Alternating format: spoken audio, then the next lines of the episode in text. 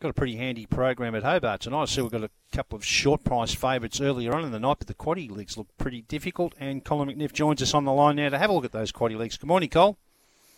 Yeah, morning, Jared. One of those interesting runners or shorties that you talk about, recall back from uh, stint in Victoria, yeah, going around about a dollar twenty-five in one of the early races. Well, we haven't seen him for a while, but you'd think that if he was at his best, he should be able to handle that field, particularly from the box. So, yeah, dollar twenty-five, so. race two, number eight, recall. Now, quaddy, first leg, grade five over the four sixty-one. We've had a pretty decent move in the market here for the favourite.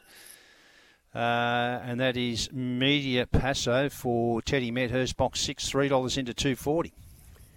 It's only had the one start here for Ted. It ran third, running twenty six forty two. That was last week. No doubt will benefit from that hit out around the Hobart circuit. You would think we'll go pretty close. I thought the main danger might be Winkley Ghost, who ran second in Grade Four company at Devonport last run, running 26.36. A winner of seven races, so does come into this graded event quite nicely. Six over five, but as you say, the good money is for the six in leg one. Okay, then now we move along to the second leg, and uh, got a scratching here, and a pretty important scratching. Number seven, Bank mm. Book, which was well and truly in the market, along with nine. Ten, Pretty Boy Roy goes into box seven. That would leave us with a pretty warm favourite here, the Red Runner. It's a cruise.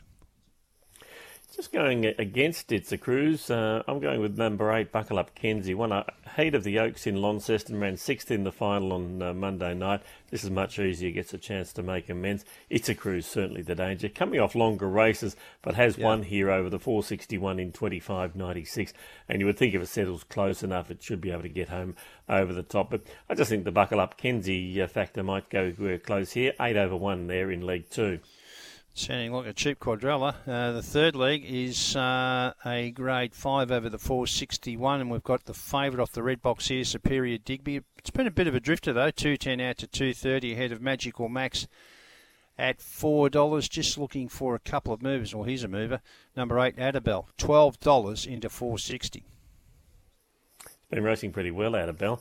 Look, uh, Superior Digby won at uh, Devonport at his Tas debut, and it looks a chance again from, from this draw. This is the toughest leg of the quaddy, though. Magical Max is an ex-Victorian whose form looks good enough to win this. Number six, Winkley Mac, racing really well and gets a chance uh, to score its first Hobart win. And number eight, uh, Adabel, as you mentioned, has been a firmer in the market and racing well. One three six eight there in leg number uh, three. And the final leg of the quaddy is another grade five over the 461. The red is an easing favourite. Uh, Dewana Magoo, 270 out to 320, as is Enchanted Spirit, box 3, 290 out to 340. They backed a couple here. 8 Winkley Hugo, 950 into 420, and the 6 Granola, 10 into 650. So a fair bit of activity in this market, Cole. Yeah, again, Jared, a really tricky little race. I've gone 1387. Dewalla Magoo's been placed three of its past five. Its best time is 26.21. Enchanted Spirit needs to begin better, but uh, is a chance if it can settle near the speed. The pink runner, Winkley Hugo, doesn't win too often, but is racing well and does look a chance here. And Country Fred uh, scored its first win here last week, and I think is an improving type and a chance to go on with it. 1, 3, 8, and 7. So the quaddy numbers for Colin McNiff tonight at Hobart in the first leg six and five into eight and one. The third leg one, three, six and eight, and we run home with one, three, eight and seven. Specials time, Cole. Hiccup Amisha, uh, I think, can score in an earlier race. I've got it written down as race two, number eight, but that's not right, is it?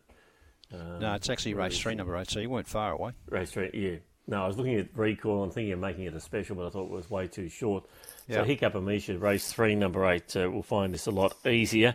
And I, I think um, Medio Paso, uh, the, the, money suggests that it's uh, it's ready to win after that uh, debut third or Tasmanian debut third here last week. So for Ted Medhurst, race five, number six, I think they might be the best too. And just getting back to that one in uh, race three, number eight, uh, Hiccup Amisha, three dollars thirty. it looked mm. like we put up a big price there. Eighteen dollars, my system says, which yeah. uh, which I would say is a glaring mistake. Anyway, it's currently three dollars thirty. It's one of your specials, along with uh, race five, number six. Medio Paso, a couple of decent prices there tonight. Cole, you rug up, have a good night, and we'll chat again next Thursday. Okay, look forward to it. Thanks, Jared.